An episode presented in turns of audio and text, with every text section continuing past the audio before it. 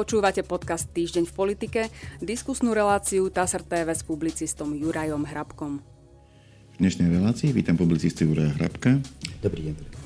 Pán Hrabko, dneska budeme mať veľké témy, tak prezidentské, ako aj premiérske, e, takisto aj, aj opozičnú iniciatívu, ale začneme úplnou aktualitou. Včera večer sa táto správa dostala do agentúrneho spravodajstva. SAS vyhlásila, že pre upokojenie situácie dočasne prestane chodiť na koaličné rady. Takže túto otázku by som ešte predradil pre všetky ostatné a spýtal sa vás na takú rýchlu reakciu. Čo to znamená? Čo, čo, čo tým vlastne SAS v politike urobila, že urobila takúto dočasnú prestávku v, v rokovaní koaličných rád? To je skôr otázka na, na SAS, po prípade predsedu Richarda Sulíka. Ja si nemyslím, že to urobili pre upokojenie situácie respektíve, že príde k upokojeniu situácie vtedy, ak sa SAS nebude zúčastňovať e, koaličnej rady, pretože tým sa problémy nevyriešia, tým problémy iba pribudnú, jednoducho budú to musieť riešiť tie problémy na nejakej inej úrovni, či už vládnej alebo parlamentnej, ak SAS odmieta chodiť na koaličné rady, ale jednoducho tie nevyhnú sa tým problémom. Budú ich musieť niekde riešiť, teda, teda inde. Len vlastne odstranili jednu platformu, na ktorej sa riešiť dali, tá sa už používať nebude, ale, ale, ale teda problémy ostali. Áno, samozrejme, problémy zostali. Ja si dokonca myslím, že jeden týmto pribudol, pretože tú situáciu to neupokojí to v žiadnom prípade. Sledujeme tým len ďalší rozklad vládnej koalície, rozklad pravidel, rozklad štátu. Lebo vy ste napríklad minulé v tejto súvislosti ma napadlo, spomínali, že aj veto, ktoré vyplýva z koaličnej zmluvy, by sa malo asi používať na koaličnej rade. Lebo je to koaličná zmluva, koaličná rada, tam má ten partner na tej rade povedať, že e, tento návrh vetujeme a už by sa mali ostatní zariadiť, aby teda v parlamente, do parlamentu by vlastne ani nemal ísť, ak, ak sa teda na koaličnej rade dohodne, že ho jeden z partnerov vetuje. Ak by chcelo SAS využiť veto, bude to musieť robiť už nejako inak, nejako na vláde alebo v parlamente. Aký inštrument na to je? Či sa to len vyhlási, že, že len aby ste vedeli, e, my to vetujeme? Znáte môj názor na koaličnú zmluvu. Jeden článok vylúčuje druhý článok, jednoducho tam neplatí už veľmi veľa vecí. Tak by to malo správne byť, ako hovoríte. Veto si treba uplatniť na koaličnej rade, pretože taký taký, taký problém alebo taký návrh zákona, alebo akokoľvek to nazveme, ktorý nie je vydiskutovaný na koaličnej rade, by sa nemal dostať ani na vládu. To môže do parlamentu. Hej? Ale stáva sa to, to znamená, že tam je ten priestor. No ale tak každý si tú koaličnú zmluvu vykladá ako chce. Richard Sulík hovorí, že teda bude vetovať niečo vo vláde, po prípade bude vetovať niečo v parlamente Ostatní koaliční partnery hovoria, že jeho veto budú rešpektovať, takže musíme počkať na to, ako to, ako to skončí, ako to bude.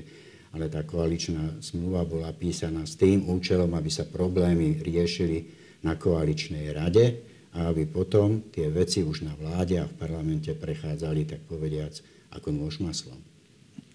Poďme teda k pôvodnému, eh, pôvodnému programu našej dnešnej diskusie. Prečítal by som zo správy TASR, eh, ktorá hovorí o tom, ako sa prezidentka Zuzana Čaputová rozhodla vo vzťahu k protiinflačnému balíčku schválenému parlamentom. Takže je to správa zo 7. júna.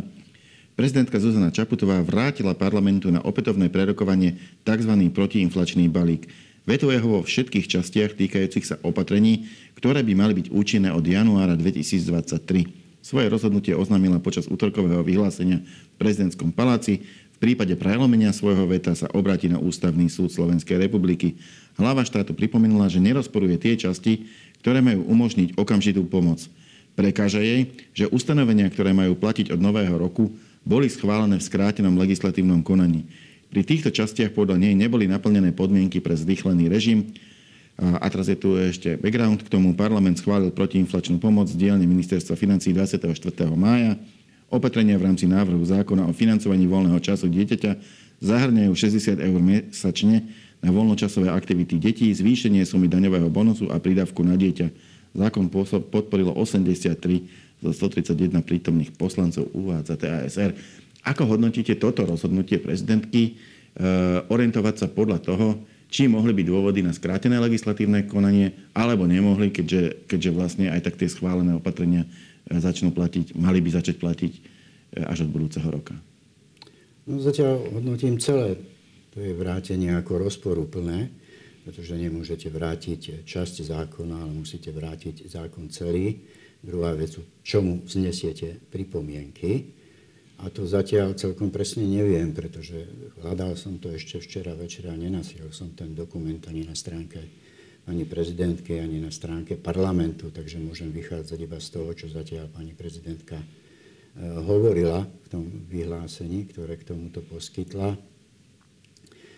Čo sa týka toho zrýchleného procesu, no pozrite sa, pani prezidentka predsa už v roku 2020 upozorňovala parlament v prejave, o stave republiky, že nemieni tolerovať takéto konanie, zrýchlené konanie alebo skrátené legislatívne konanie.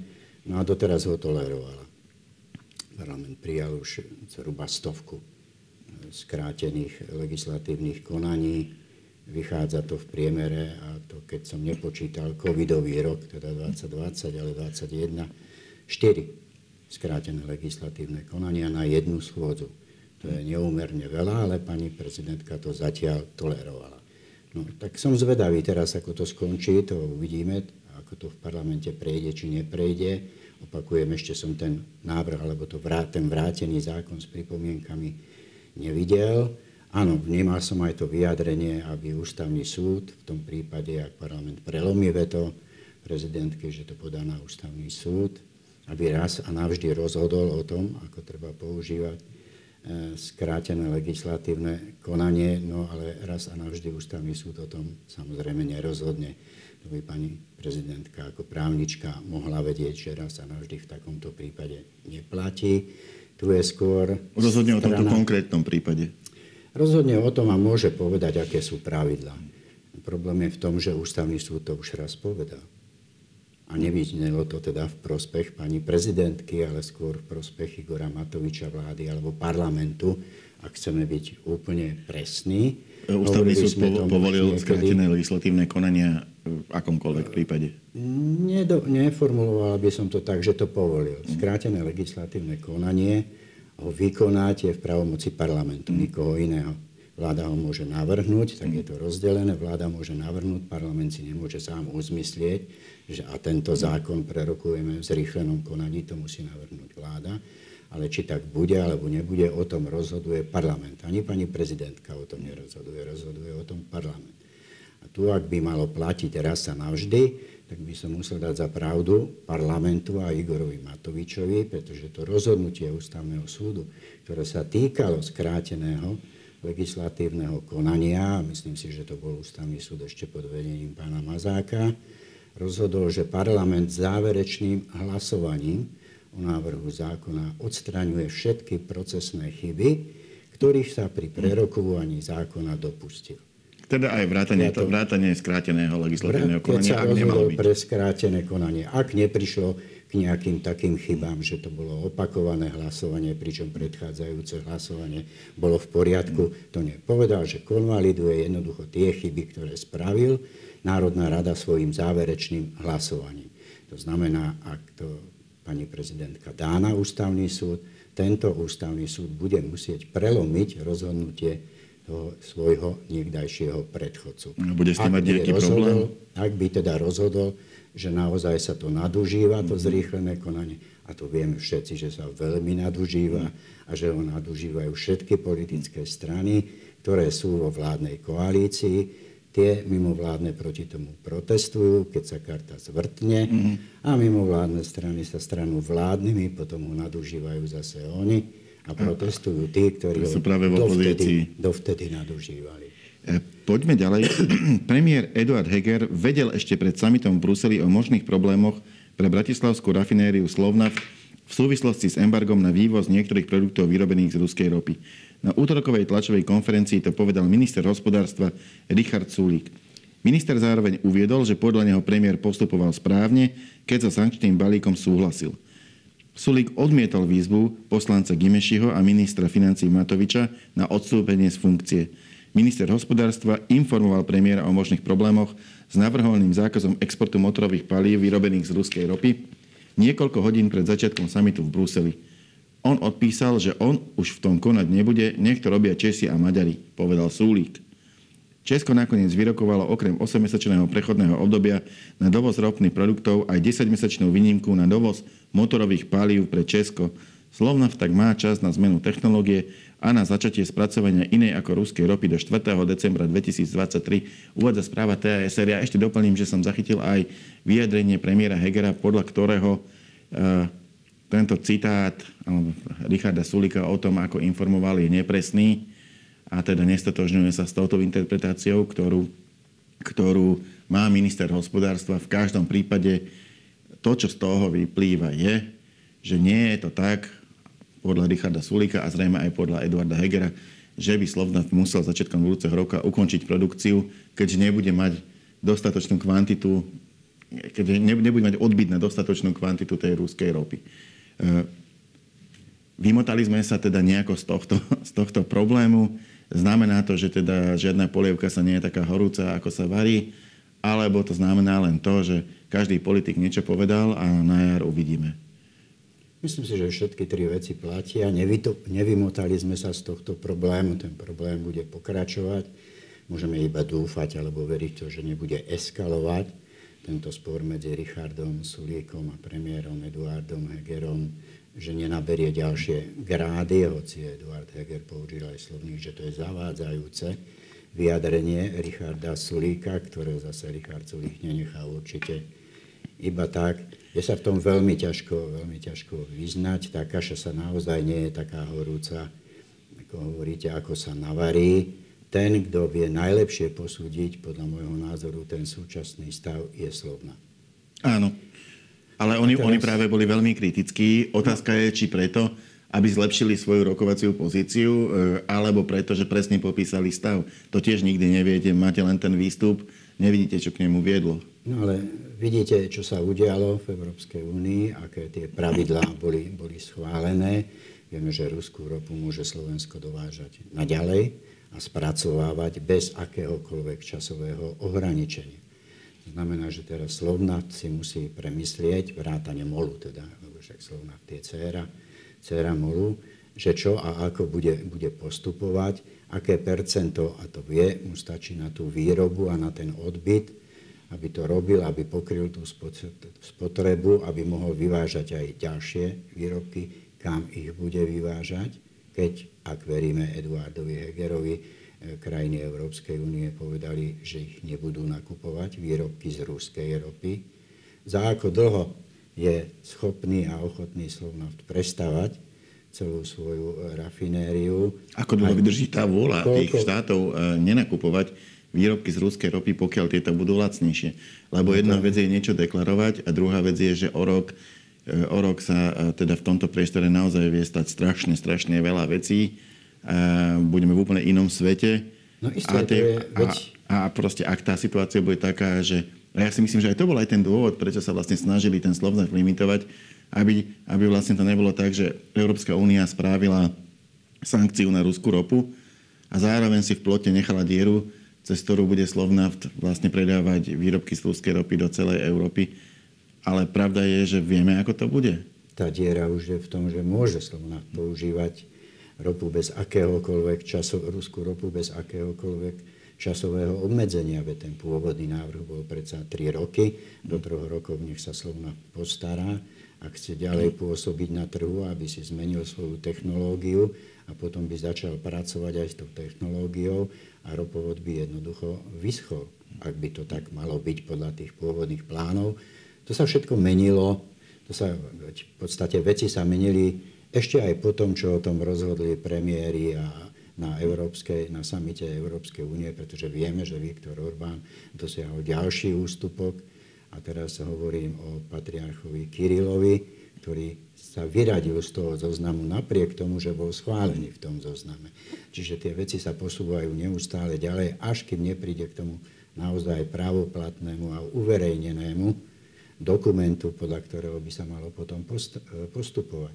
Ja som preto hovoril, že ak sa potvrdia slova Eduarda Hegera o tom, že ostatné štáty Európskej únie nechcú a nebudú odoberať výrobky z ruskej ropy, tak potom Slovnaft bude mať samozrejme väčší problém, pretože ak ich bude chcieť pridávať, musí osloviť iné trhy. Otázka znie, prečo by ich nemali chcieť nakupovať, ak budú o mnoho lacnejšie ako dovážané výrobky alebo akékoľvek iné výrobky pretože ich potrebujú takisto. Všetci potrebujú, každá krajina potrebuje tie výrobky. Ale to, to sú ešte veľmi doďaleka, doďaleka otázky, o ktorých by sme mohli iba špekulovať. Ja preto hovorím, nikto nevidí do toho Slovnaftu lepšie ako Slovnaft sám a MOL ako sám. To znamená, že bude záležať na ich rozhodnutí a samozrejme ako podnikateľský subjekt bude chcieť od štátu, aby, mi, aby mu náklady, ktoré ho budú stáť, preplatil v čo možno najvyššej miere a štát sa zase bude brániť, aby mu ich preplatil iba v čiastočne. Čiže tam o tom budú také tie hlavné rokovania, do ktorých my samozrejme vidieť nebudeme a uvidíme až potom, ako to všetko bude. Voľby do orgánov samozprávy obcí a voľby do orgánov samozprávnych krajov sa budú konať 29. októbra. Ich termín v pondelok oficiálne vyhlásil predseda Národnej rady Boris Kolár. Určujem rovnaký deň konania volieb na sobotu 29. oktobra 2022, informoval Kolár na pondelkovej tlačovej konferencii. Tie voľby budú zaujímavé tým, že poprvýkrát v histórii prebehnú v rovnaký deň aj komunálne, aj regionálne voľby a už dlhšie sa špekuluje o tom, že ako to tie voľby poznačí. E, politici už tak potichučky počítajú s tým, že by komunálne voľby svojou vyššou účasťou mohli potiahnuť tie regionálne kde väčšinou chodí teda o dosť menej ľudí, povedzme je to pomer 30 ku 50, a tým pádom sa ale aj zmení spôsob rozhodovania, lebo úplne inak sa rozhodujú voliči, keď ich príde polovica, ako keď ich príde iba tretina. Čo očakávate, aké efekty očakávate vy od toho, že sa to proste spojilo a tentokrát budú tie voľby spolu? Žiadne. Ak to poviem úplne, úplne v krátkosti, žiadne. Ja si počkám aké tie efekty budú, pretože to záleží ešte na mnohých faktoroch, o ktorých, ktoré dnes nevieme ani predpokladať. Čo ak udrie COVID napríklad, zase čo ak bude prijatý zákaz cestovania z okresu do okresov. To všetko sú veci, ktoré dnes nevieme. Môžeme hovoriť o tom, že dúfajme, že tak nebude a môžeme malovať scenáre, čo v prípade, keď to tak nebude, ale to je iba, iba malovanie. Ja som si chcel prečítať to ako vy hovoríte, definitívne oznámenie, ale nevyšlo ešte zbierke zákonov.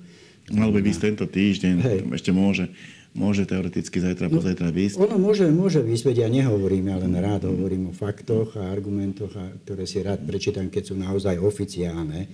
Teda zase môžem vychádzať iba zo slov e, predsedu parlamentu a nie z toho, čo naozaj bude, bude platiť, lebo to naozaj, čo bude platiť, musí byť uverejnené v zbierke, zbierke zákonov.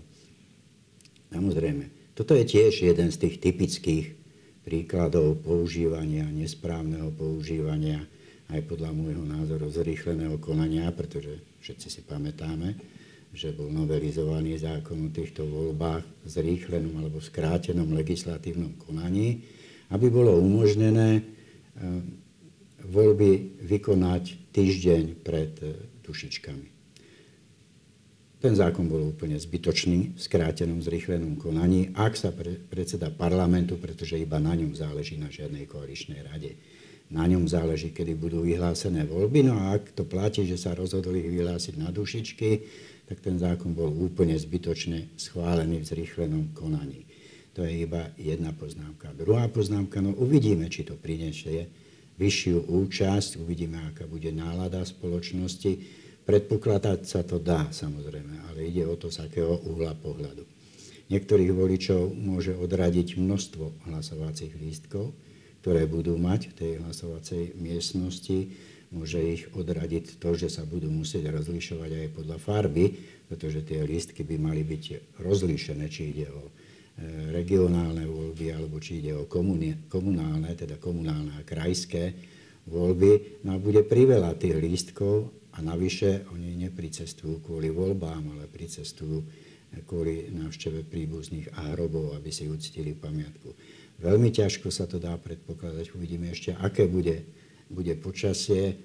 To, čo sa dá predpokladať a čo hovorím o tom prejave Borisa Kolára, kedy povedal, že sa ušetria milióny, ale on nevie koľko definovať. Ja si nemyslím, že sa nejaké milióny eur ušetria, pretože nevidím dôvod, prečo by sa mali ušetriť. To, že budú voľby spojené, neznamená, že sa niečo ušetrí, pretože ušetrí sa tak akurát na ľuďoch v komisii, ktorých uvidíme tiež, či bude dostatok tej komisie. Možno sa prednostovia okresných úradov ešte zapotia aby nanominovali aspoň minimálny počet, ale zase tým, že robia dvoje voľby, budú mať aj dvojnásobné odmeny. Takže neviem, na čom sa chce ušetriť. Milióny, milióny eur, ale toto všetko budeme múdri a budeme to určite hodnotiť po voľbách, keď uvidíme, aká bude účasť, okrem toho teda, že ktoré politické strany vyhrali.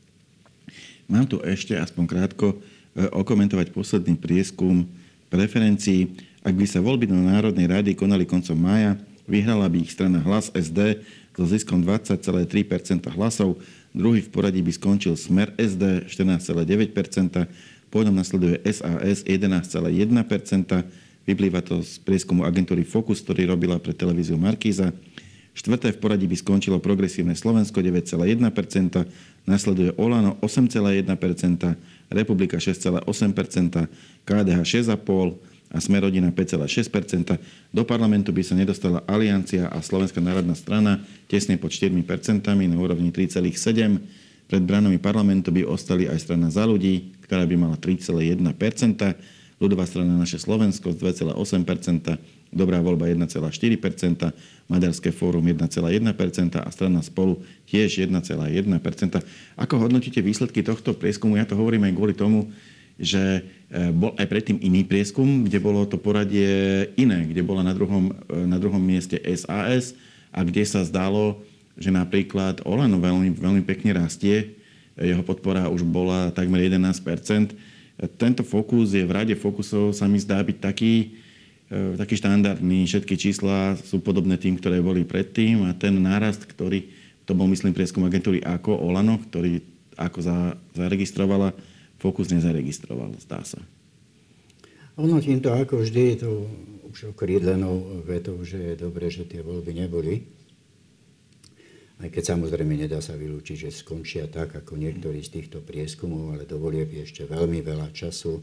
Veľmi veľa vecí sa udeje, nehovoriac o volebnej kampani, kedy budú zase politické strany mazať med okolo úst voličov, len aby zvolili ich.